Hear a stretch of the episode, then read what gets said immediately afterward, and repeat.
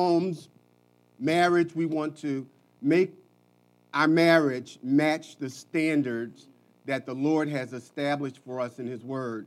And when our marriages are leveled up, we will get to experience a taste of heaven on earth. And the world will be able to see what it is like to be a member of the body of Christ, and that the, the bride of Christ is also being displayed as an indication of the unity that exists between God the Father, God the Son, and the Holy Spirit in heaven. Now, let me read to you. Would you stand with me in honor of the Word of God? Stand with me right now as we go into the Word. Beginning in verses 4 through 6, that's going to be our focus today in Matthew chapter 21. Have you not read? Jesus replied, that in the beginning the Creator made them male and female and said, for this reason, a man will leave his father and mother and be united with his wife, and the two will become one flesh. So they are no longer two, but one flesh. Therefore, what God has joined together, let no one separate. Let no one separate. Let's go before the Lord and pray. Father God, in Jesus' name, we thank you that you are here. We thank you for the privilege of being able to stand and to proclaim your word to your people. God, your word will change us from the inside out. God, it is our desire to encounter you. And so, God, we are entering into your presence through prayer. God, we know that if we could just get into your presence, that we will not be the same. Heavenly Father, I'm praying that you would remove any distraction that you would turn our attention fully to what you have to say to us today, because we are asking this in the powerful name of Jesus. And the people of God said, Amen. Amen. Praise the Lord. Uh, reach out to someone. This is going to be a powerful word, and this is going to bless your family, not just for the present, but it has the power of blessing your family for generations. In 1999, John F. Kennedy Jr., the son of the former President John Kennedy, died when his Piper Saratoga light aircraft that he was piloting crashed in the Atlantic Ocean on the coast of Martha's Vineyard. His wife, Caroline Bessette, and sister in law, Lauren Bessette, also were killed in that tragic accident. The National Transportation of Safety ruled that the crash was caused by the pilot's failure to maintain control of the airplane during a descent over water at night, which was the result of spatial disorientation. Pilots are taught that when they are flying at night and you cannot see the shoreline, don't trust your senses because you experience spatial disorientation, or you can. And the result is you will think that you're ascending when you're actually descending, and you will think that you are descending when you're actually ascending. And so John Kennedy Jr. became disoriented instead of depending on the, on the panel that provided instructions, he trusted his senses, and as a result, he died. If he had followed the, the instrument panel that provided the instructions for how to navigate at night when there's no shoreline that's visible, John Kennedy Jr his wife and sister in law would probably be alive today. For Christians, our instrument panel is the Word of God, instructions for living that prepare us not only to go to heaven, but the Word of God prepares us to live in the world in our marital situations. And so, if we are going to have, as we began on last Sunday, to have a successful, God pleasing marriage, we must follow God's instructions. In Matthew chapter 21, verses 1 through 12, Jesus gives in verses 4 through 6 at least seven specific instructions that will guarantee if two people obey a marriage that not only is successful, but as I've already said, is God honoring. Listen to words that Jesus utters, and I've already read them, but I'm going to read them again. And he answered and he said to them, Have you not read that he who made them at the beginning made them both male and female? And for this reason, a man shall leave his father and his mother and be joined to his wife, and the two shall become one flesh. So then, they are no longer two, but one flesh. Therefore, what God has joined together, let no man separate. Now, on last Sunday, we looked at at least three of these seven instructions given by Christ when he responded to the religious leaders who attempted to trap him. He gave them three specific instructions. And the first was in order to have a successful marriage based on God's original design, we must build our marriages biblically. Build your marriage biblically. Secondly, we learned that we must understand that God created us, and therefore we find our purpose for life in Him. God created us.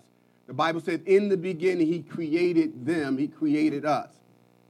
Jesus said regarding uh, building our marriages on purpose, or, or biblically, He said, Have you not read? And then the third thing we learned was accept that God determines your gender before you were formed in your mother's womb.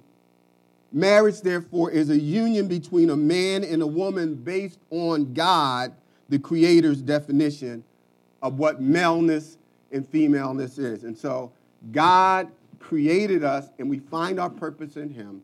We must build our marriages biblically, and we must accept that it is God who determines our gender before we were even formed in our mother's womb. Now, the, the fourth thing that we want to look at, and we got a lot to unpack here, and you need to write these things down. I'm going to try to just give you the principles, but this is going to bless your marriage. The fourth thing is that what that we need to do is to make your relationship with your wife your priority. Your priority. The scripture says, For this reason, a man will leave his father and his mother. Now, the key phrase there in that statement that the Lord makes, he said, For this reason, a man shall leave his father and his mother, is the word or the phrase, uh, uh, a man will leave.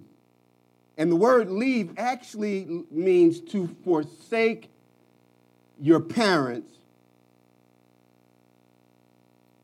in terms of a transfer in your relationship. Let me, let me, let me, let me drill down on that a little bit. It literally means that a man, in order to properly start and sustain his marriage, must forsake his parents in the sense of transferring his loyalty from them to his wife. It's a transfer of loyalty. You don't disrespect your parents, you're not hating on your parents, but once a man makes a decision to be married, his priority relationship is no longer his parents, but his wife. Your wife, husband, becomes your first and most important ministry. Now, there are at least three aspects connected to this instruction. For this reason, a man shall forsake his parents that I want to, uh, that I want to consider with you. But as we are doing that, I want you to understand something. The landscape of marriage in my lifetime has completely been altered. And so, brothers, when you are considering settling down and being married, you need to understand. I actually heard someone say this that in the era of digital instruction, the only reason that someone would be ignorant about the things that they need to know is that they choose to be ignorant. Ignorance is a choice. Now, you need to be informed before you make this lifetime commitment. Now, years ago, the, the landscape of marriage was like this a, a mother would say to her daughter, You need to find a man with a good job and marry him. Now, it didn't matter if he was a good man, what mattered most was that he had a good job and that the woman who found the man who had a good job was supposed to stay in that marriage no matter what.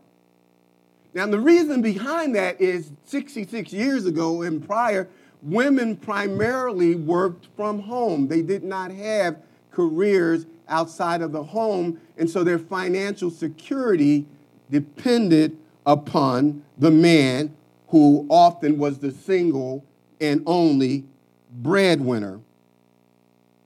Those days are gone.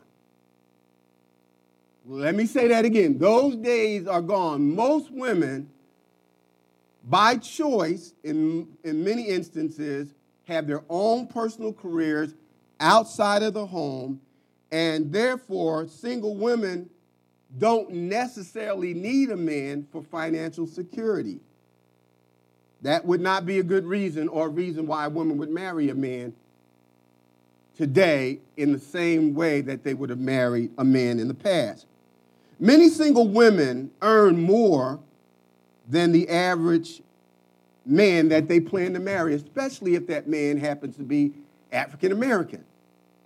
There are far more females who are college educated than there are African American males who are educated. Therefore, you may find yourself getting married to a woman who not only has more financial resources than you, but she may live in a much better situation than you, drive a far better car than you, and so the idea that you're somehow uh, going to enter into her situation and she will marry you because she can't make it without you, that is not the way it rolls these days. And so a man who doesn't have an understanding of what it means to forsake his parents to go to be with his own wife in terms of what the Bible teaches will find himself in, in a difficult place, especially if there's disagreement about who gets to make the decisions. Is the decision maker the one who makes the most money? Is the decision maker in marriage the one who has the, the, the best job or the best, uh, the best education? Or is there another principle in the scripture that we should base how decisions are ultimately made in the, in, in, the, in, in, the, in the context of marriage? Now, although all that, that I've just said is true, God's instruction for men that plan to get married has not changed. God's instruction, when He says, For this reason a man should forsake his parents to be with his own wife, that command has not changed. What God requires of you as a man pri- uh, as a priority in marriage is that before you get married, no matter what the woman you marry already has, you better have your own. And you need to be in a position with whatever that which is your own happens to be is enough to take care of that woman that you plan to call your wife and those children that may come your way if God blesses the union in such a way. Now, I want to look at uh, four things, particularly that are involved with this whole concept of forsaking your parents in order to make your wife your priority ministry. The first portion of that, unpacking that, is what happens when a man gets married.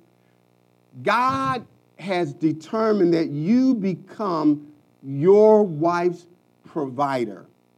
The man is God's designated provider for the, for the marriage.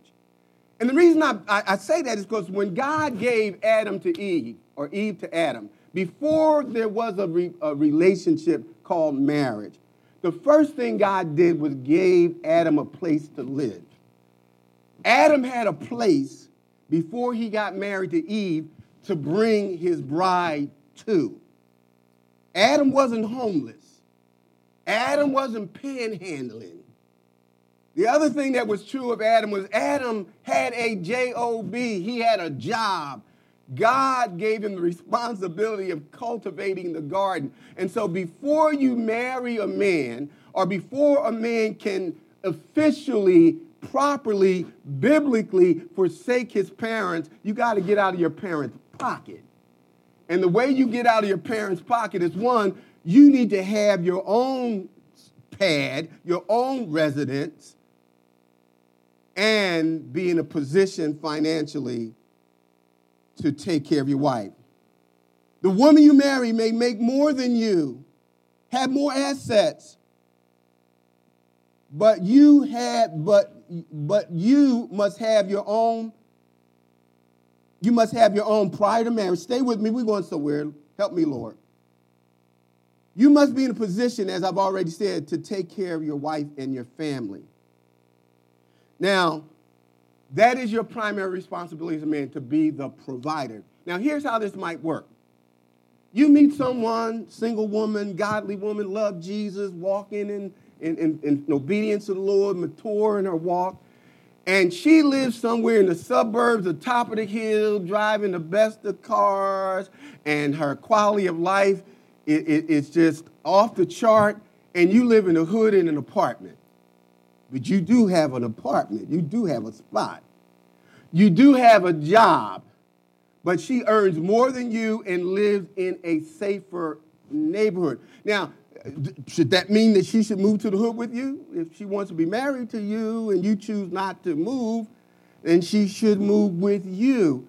But what you have in that context is you all, you, you've already lined up with the expectation of God. You have your own, you have a job, but the option is your wife lives somewhere else, and you can choose as a couple to live where she already lives, or you can choose to uh, uh, liquidate your assets and move into a different spot. But the important thing is, before you get married to someone, you need to have a place for that woman, that wife, to come to, and you need to be able to provide for her. Now, uh, one of the things that a woman should be very careful about when you decide to get married, you need to observe how that brother handles money. You, you, you, need, to, you need to see if the boy has a bank account. There are a lot of men who don't even have bank accounts. Their credit's so bad they can't even open up a bank account. How does he manage money? Uh, and, and, and, another thing that you, a brother who is the provider of his home, what this doesn't mean is that God, what it means is that God expects for you to manage the financial material resources of your home. But one of the best decisions that you may need to make in that context is to let your wife handle the money and the resources because she's better at it than you. And so being the provider doesn't mean that you make every decision, that you're managing the accounts. No, it may mean that in your marriage, the best person to handle how finances are handled is your wife. And so, another thing uh, uh, in terms of women who are considering getting married, don't get desperate. Have some standards. Uh, one of the standards is how does this man manage his money? The Bible says wherever a man's treasure is, that's where his heart is going to be. And, and one of the indicators of how a man handles his treasures is does the brother tithe? Don't marry a non tithing professing Christian. Because what he's going to do is teach you as a wife how to steal from God. And so you want to see is this, is this brother sowing into the kingdom of God financially? Is he operating in obedience? Because failing to tithe is a sin. And so, first thing, brothers, when we when we talk about forsaking our parents, leaving to cleave, and it says the brother is to do this, the first thing that in, in, in, encapsulates is that you are the provider, primary provider. If your wife decided tomorrow to leave her million dollar job, it is your obligation to take care of her. That is your first responsibility to be her provider. Now, that may mean a lot of things, so she might want to consider if I leave this job, here's what this will mean. We're going to lose a couple things. We'll have one less car. We'll leave, we will make, we may have to move from this house on the hill back to the hood. But, but ultimately, brothers, it's our job to take care of our wives if they never worked another day. That's Bible. Second thing, husbands are to become their wives' protectors as it relates to forsaking their parents and, and, and making their wife their primary ministry. Now, unfortunately, we often think of a man as protector in the physical realm solely or primarily. But suppose you're married to a woman who has a black belt in martial arts. Uh, suppose your wife is the vice president of the United States of America and she has her own security uh, uh, detail. She may not need, but she's not going to need, you. you may need her to protect you. She's got the black belt, you don't. She's got the security detail. Now, how can you protect someone that is perfectly capable of protecting herself and you if necessary. I believe that God gives us an answer in 1 Peter chapter 5 verse 7. He says, "Likewise husbands, live with your wives in un- according to understanding, showing honor to your to, to the woman as the weaker vessel, since they are heirs with you of the grace of life, so that your prayers may not be hindered." The Lord says, "Live with your wife according to understanding, understanding recognizing that she is the weaker vessel, not the lesser vessel. And we're not going to delve too deeply into that passage, but let me just share some things how a husband has been called to protect his wife as the primary ministry of his life. First of all, a husband must protect his wife emotionally by being sensitive to her needs and stable in your own personal life.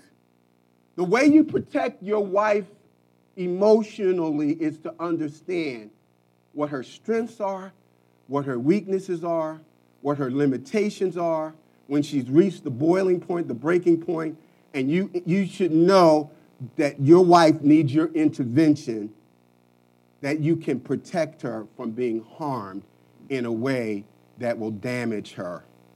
And so you need to be her protector emotionally. And you need to be her protector by being stable yourself. There are too many overly emotional men that can't make a sound decision under pressure. Your wife doesn't need you falling apart when things are going awry. And so you protect your wife knowing what her temperament is and intervening when is necessary. And sometimes that simply means listening to her, holding her hand, sitting with her, stroking her back, uh, massaging her shoulders so that she can relax or helping her to identify honey you're getting to a point where you are you are about to be overwhelmed. How do you know? Because you understand your wife. And so you ought to protect her emotionally. You ought to protect her by being stable in your own personal life as men. Husbands must protect their wives financially by making sound decisions for the well being of their family. Sound decisions mean the God says you can't manage and lead in the church if you are a poor manager at home. And so we protect our wives financially by having a stable, productive, paying job. And not only a paying job, but we're not just settling for the only thing that we've always done, but we're always seeking opportunities for promotion and advancement for the betterment of your family. And so we need to protect our families financially. Uh, don't be telling your wife, well, tell him I'm not home. You don't be telling your, your, your, your wife, you got to work a couple more jobs. We, we got to pay these bills off. No, if anybody's going to be working a couple more jobs to get things stable at home or to reduce expenses, you are to be that person as the husband who will make those tough decisions and intervene in such a way that your family is financially stable. I want you to know that a depressed man, a real man, is going to feel bad when he can't provide for his family. There's nothing more meaningful and purposeful in a man's life is when a man can do something for himself to take care of others. God created us as men to work. And so, one of the ways that you're going to protect your wife is through financial stability in the marriage. And so, protect her emotionally, protect her financially, also protect her romantically. How do you protect your wife romantically? By always courting her in order to win her heart again and again. Women need to be courted, our wives need to be courted. Even though we have been married, some of us for many years, we should be constantly thinking of ways to date and recreate that fire that was, was in the marriage when we first said, I do. A protected wife feels that her husband is attracted to her for her unique beauty that his eyes can see. A woman who feels protected feels attracted to her own husband through his eyes. A woman that is happily married isn't interested in how other men see her. What matters to her is how her husband sees her. She only has to be beautiful for one person. So if you make, if you look at your wife, and the Bible, and, and, and there's a saying that says, beauty is in the eyes of the beholder, and it's really true. You ought to be able to look at your wife and see the beauty of who she is based on what God has revealed to you about her inner beauty as well as her external. I don't care how we change with age. There's something about a godly woman. There's something about that inward adornment. In fact, I believe that God even, uh, we don't need plastic surgery to have an attractiveness that God will give a husband for his wife. When, he, when you look into her eyes, you see her as she was when you first married her. What matters to her is how her husband sees her. She only has to be beautiful to one person. Does your wife feel beautiful? Do you cause her by how you treat her as a female to feel like she's a woman who is treasured? Does your wife feel protected emotionally? Or is your marriage just routine? Are you just going through the motions? Is it a revolving door? Is it uh, the special occasions? Oh, it's Valentine's Day. Let me get the flowers. Oh, it's her birthday. Let me. Or is are you being intentional about about courting your wife in such a way that you cause her to feel beautiful? Because in your eyes, she really is. A husband must protect his wife physically. Love your wife in such a way that Christ died. The Bible says he loved the church so much that he died. And so a husband must be willing and ready to die for his wife in the same way that Christ died for the church. And what that means is the second gentleman, uh, married to uh, Vice President Kamala Harris, if every security guard broke camp like the disciples left Jesus on the night he was betrayed, second gentleman needs to be standing up and taking that bullet for his wife. Husband must protect his wife physically, willing and ready to die for her if need be. But if you're failing romantically, financially, emotionally, there's a good chance that your wife is not going to feel protected from, from, from outside attacks because God has designed your wife in such a way that she needs that enforcement from her husband. Somebody say amen. You're not only the protector of your wife and the provider of your wife in terms of forsaking mom and dad, and, and, and becoming loyal as your transferred priority relationship. But the husband is the priest of his home. You become your wife's priest. Before Adam was given Eve, he had a personal, intimate relationship with God. He was a worshiper. Ladies, if you are considering a man that doesn't love God, he will never love you the right way. And so the first thing that you want to look for, aside from how does he manage money, because it goes back to how he loves God, what is your potential mate's relationship with Jesus Christ? Does he love him in such a way? That Christ is the most important person in his life. Because if Christ is most important, he will love you in the right way. For husband is the head of the wife, the Bible says. Even as Christ is the head of the church, he uh, uh head of the church, his body, and is himself its savior. Jesus aligned marriage in such a way that when a marriage is working the way that it is supposed to, the husband is the pastor of his home. He's the priest of his home. He's the one who filters what comes in and what goes out. He's the one who's making certain that his family is in a God, in, in a Bible centered ministry. He's the one who's making sure that his wife and family is getting discipled. He's the one who's setting the initiative for prayer in the home. He is the one who's responding with the word of God when the house is under attack. You're not running to your wife and telling her, What do you think God is saying? No, uh, the man who is the covering for his family, who is a priest, understands how to hear from God for his family. Because when you hear from God, you can have a vision for your family. And so you're the protector, the provider. You are the priest. You also are honoring God when you do those things. Somebody say amen protect her financially, romantically, physically. You're, you're the priest. But also, your, your relationship, as I've already mentioned, she's your priority. Christ says, I have given you assignment, men, that when I return for my church, my bride, I want you to be able to present your wife as a, as a lamb, as a bride without spot or wrinkle. It is your job to help your wife reach her full potential in Christ. I want you to make your wife your best girl. I want you to make her the most important horizontal relationship that the Lord has given you. Somebody say amen. So the first thing is make the instruction is make your priority relationship your wife. Here's the fifth instruction leave to join to his wife. So we're, we're forsaking our parent so that we can leave to be joined to our wives. And there are three parts to this. One is that marriage, when the Lord, the word join means to cleave, to stick as glue, to be permanent. And so God intended for marriage, the instruction is that marriage would be permanent, that it would never end in divorce.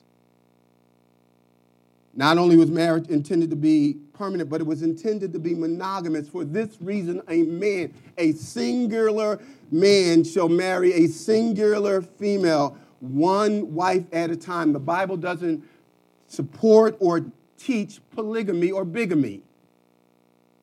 A third thing, marriage is intended to be heterosexual one man, one woman. He shall leave and be joined to his wife based on the gender identification that God has already determined. And so the goal of marriage is she's my priority, and I'm leaving without an exit clause.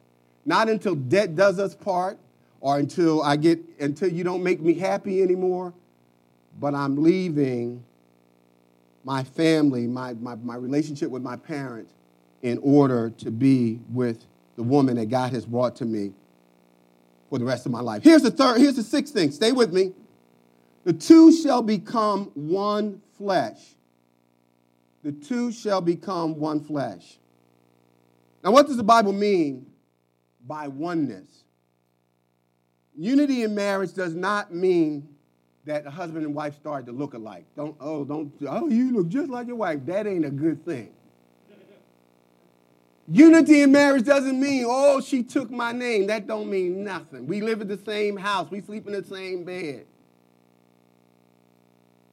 It doesn't mean that you both have matching, matching wedding bands. Or you come to church, she wear purple, you wear purple. That ain't necessarily you. you know, that may mean that's all you got to wear.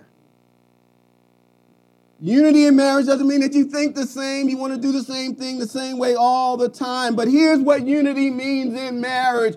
And I want you to understand that a house that is divided cannot stand. The most devastating impact on any marriage is when there's no unity between the husband and wife. Listen to what unity actually is.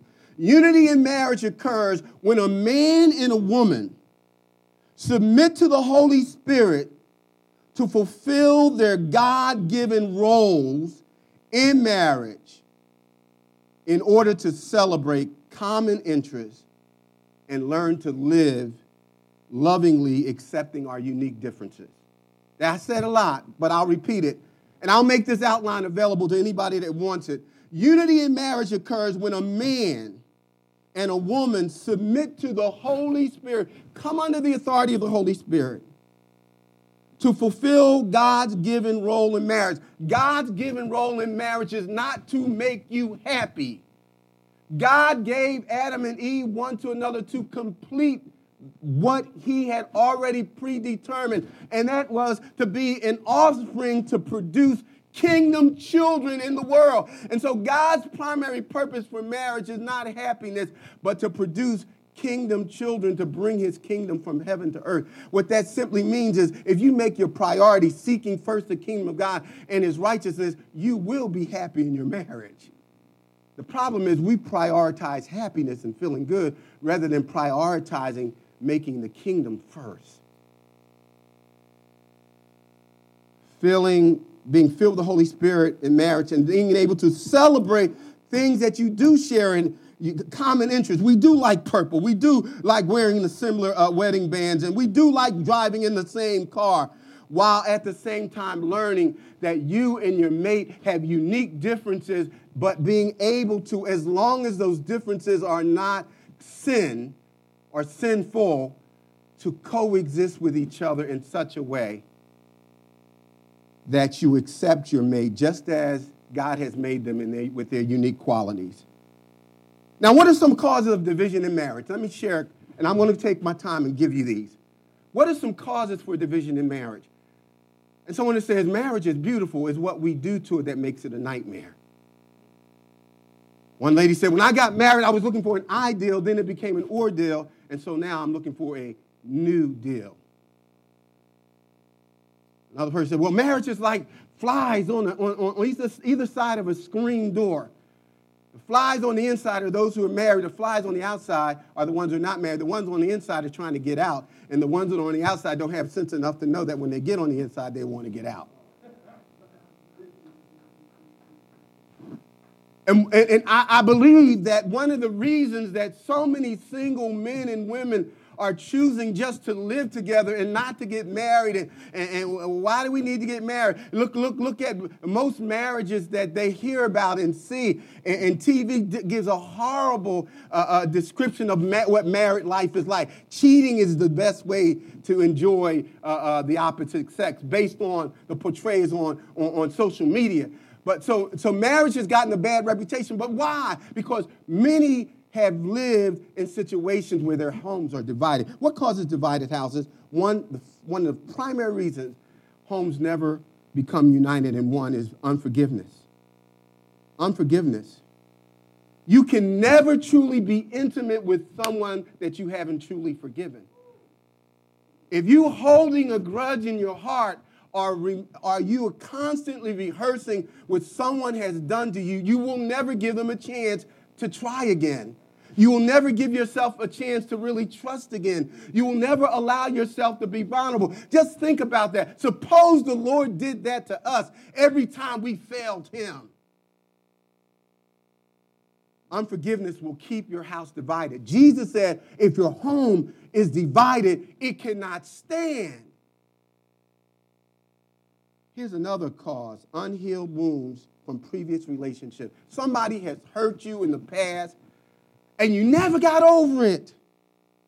And so, the, the, whoever you married to is having to constantly deal with the baggage that you brought into a new relationship from your old wounds. The wounds are wide open, they've never been tended to. And the worst thing about it, everybody in the room knows the elephant is there, but you are totally, you've learned to live with dirty clothes. You've learned to live with your wounds and you've learned to consider what God considers dysfunctional and abnormal, you've learned to accept it as the way it has to be.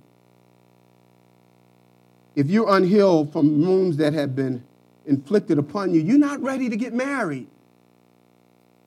And if you don't address them, some of us need to be in serious biblical therapy because of how deep the wound is we saw something, something was said to us, something was done to us, and, it, and, and it, it, it's like post traumatic stress syndrome. It's there, and it affects the way you see men, it affects the way you look at women. They're unhealed issues in your life, and those issues keep you from allowing anyone from ever embracing you totally. You're divided in your home. You're giving the, giving the enemy the, the, the admonition and the material to destroy your marriage because your woundedness, you're bleeding all over the place. Here's another reason disrespect for God's order. God says, woman or wives, excuse me, woman or wives, submit, come under the authority of your own husband. That's what God says. And God says, husbands, lead your wives spiritually. Eh, but in our homes, that kind of leadership, that kind of, of following of the word of God, it's not occurring. And so we disregarded God's alignment, God's order, and we're listening to the world. I work just as hard as him. I know more than him. I graduated. He didn't graduate.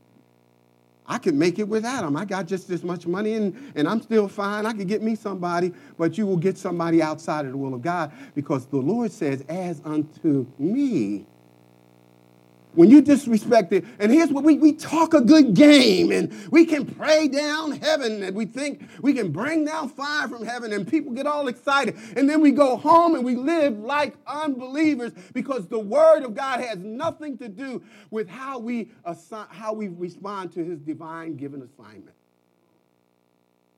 Here's another reason selfishness born out of, a, born out of spiritual immaturity. There's so many undeveloped adults who have never grown up.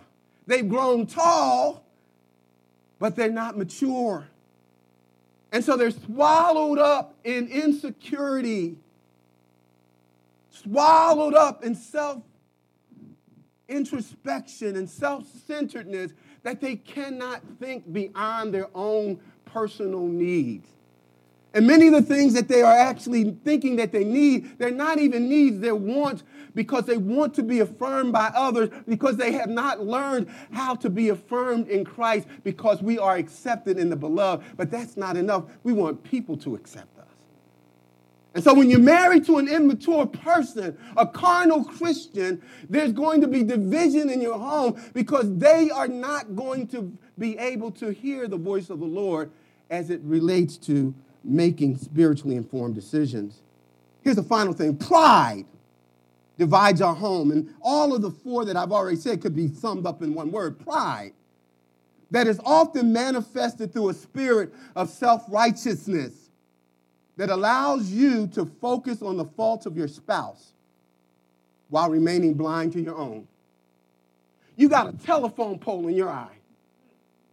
And here you trying to do surgery on your spouse's eye who has a splinter.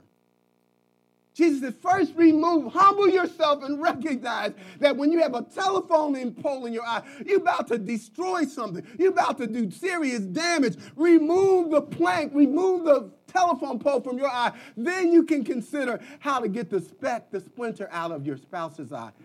Pride will make you think that you can do better than the husband that God gave you the wife that God gave you, I could have done better. Man, I made a mistake. I wish I could do it over again. No, you can't do it over again. You need to do what God has told you to do in the power of the Holy Spirit and, and, and humble yourself from that spirit of arrogance.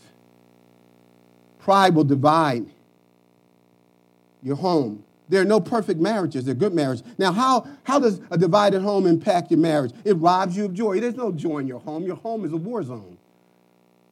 You don't want to be home. when it's time for you to go home, you drive around the block 10 times. I remember, uh, uh, uh, uh I wonder why the men would always come and get drunk before they went home. They got drunk to go home. That doesn't mean that their wives were terrible. It could mean that they didn't know how to be good husbands. My point is that one of the things that division will do when you when your house is not unified, you will have no joy. Your home ought to be your sanctuary. It ought to be the place that you feel most celebrated and welcomed. Division will rob you. The devil is a lie. Why are you going to give him that kind of ammunition? Why are you giving the devil a foothold? Why are you allowing him to rob you? you oh, the Jesus is the servant of my life. Well, sure he is, but the evidence that he's strengthening your life is that there will be unity in your home. Do you have joy in your home? Is your home a pleasant place to go? Is your home a place where you can really shout and praise the Lord with your husband or your wife?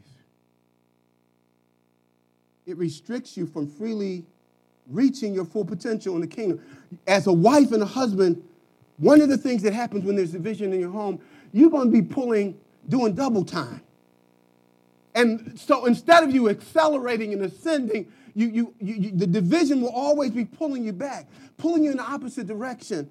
And so you cannot, and if a husband and wife, if you could think of this way, God joined the two that they might be one, that they may complete each other, complete each other so that you can become everything God intended. And if you if he didn't want your mate to help to complete you, you would have never been married. Marriage helps you to reach your full potential by becoming all that God wants you to be. But when your house is divided, it's like you're running with one leg. You're running with both hands tied behind your back. You running, you getting there, but you're killing yourself. So the devil uses division to restrict us. It also releases a seed of a generation of generational marital, marital dysfunction. I wanted to say that when, you, when your children grow up in a divided house, you are sowing a seed that will produce generational curses on your family. Your children will look at the way they watch marriage displayed, and if they're not spirit filled, they will repeat exactly what you did, and then their children will do the same thing. In many instances, they're unhappy, they're miserable in their home, and, and sometimes they'll end up dissolving the marriage because of it. You're releasing seeds of generational marital dysfunction or curses. And here's the final thing God will remove his favor and protection from your marriage. When there's division, the favor of God, God can't, you, the top shelf blessing, you'll never reach them. They're gifts that God has wrapped for you to open, but division will keep you. You've been praying and, and, and hoping for that whatever, financial blessing. Uh, the you're praying for your children to finally uh, uh, come and, and, and follow the Lord. They won't follow the Lord because they're looking at you. And God said, I want to give you my full favor. I want to release to you uh, uh, uh, my protection on your marriage, but I can't because you are operating as if I'm not on the throne of your marriage. I don't know about you, but I don't be miserable in my marriage. But I do know that when I surrender to the Spirit of God and I recognize what His purpose is for me, and it starts with you, brothers, it starts with us. Look at what God is saying to you as, as it relates to your responsibility. And then, wives, you need to look at yourself. Stop pointing the finger at your husband. Are you allowing the devil to use you to destroy your home and your children's homes? Let me finish with this. Number seven. Therefore, what God has joined together, let no man separate or divorce. And we're not going to preach a whole sermon on divorce. We're going to finish with this. In God's original plan for marriage, divorce was never an option. The scripture actually adds later in the passage, but because of the hardness of the hearts of men, God gave permission for divorce. I want to say three quick things. Stay with me.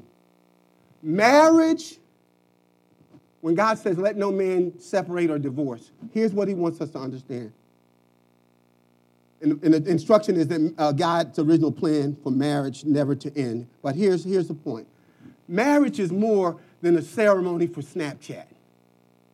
Did you see what they had on? Oh my God, look how they marched into the sanctuary. man, did you hear the soloist? And I can't believe the train of her ground gown. It was so, oh my goodness. No, marriage is more than a ceremony for Twitter. Marriage is more than a contract or a piece of paper. It's nothing but a piece of paper. Why you gotta get married? No, marriage is a sacred, binding covenant between two people and God. God instituted the covenant. He created the covenant, the institution of marriage. And to, it, so it's a relationship between men, two, two people, a husband and a wife and God. And the only one, it says, let no one divorce what God has joined together. The only one who has the authority to give permission for a marriage to end is not the husband and wife, it's God's word. You have to justify ending this thing if it is to come to an end. It has to be biblically based. Let no man divorce what God has joined together. Let me quickly share quick, some quick things. What this does not mean that if you choose someone without consulting God before you got married to them, therefore my marriage is invalid. I didn't pray, I didn't get counseling, so nope, sorry. It doesn't mean that if I'm unhappily married, then God must not have joined me together with the person I'm married to. We, we, we, we love each other, but we're not in love. Nope. Here's the third thing. If a person that I am married to chooses to disregard the marriage vows, I must remain in marriage. No, the Bible says that God hates divorce, but in that same verse in, in, in, in Malachi chapter uh, 2, verses 14 through 16, he said, in that same verse when he said, I hate divorce, he said, I also hate violence. And what God is saying is, yeah, it, He's not saying it's, it's okay for you to remain in a marriage where somebody is beating you and abusing you in that passage, he's also saying, There's a divorce that I hate, the one that I don't sanction. I hate those divorces. And when you look at the context of that, they were divorcing their wives to be with other women, younger women, not because there was a biblical grounds for it. God says, I hate those divorces. But in his original plan, divorce was never, never in his original plan. Now, what does it mean to be an institution of marriage, a sacred covenant? Think of it in this way when you sign a contract to get that car, now, uh, the covenant and the contract are different in this way. A covenant doesn't have to, you don't ever have to even see the person you sign the contract with. But a covenant is a relationship, it involves people. Now, let's say you sign a contract to buy a house with your buddy. And then somewhere along the line, your buddy decides to stop fulfilling his part of the covenant or the contract. And they, they, they default on it. Now, because they default on it, they say, well, I ain't paying the rent, I ain't paying the rent. No, no, no, no, no, no. The only one who has the authority to terminate the contract is the, is, is the judge who ultimately has the legal authority to say that the contract is null and void and one party is responsible for, for violating it. The judge, in the same way, the contract or the covenant between us and God when we get married, the only one who has the authority to break it, to end it, is the judge who ordained it. The judge who ordained it. Let's pray. Father God, in Jesus' name, we bow in your presence, oh God. I know I've said many things today. But Lord, ultimately, we just want to understand that we must follow your instructions to have a happy marriage. In Jesus' name, amen.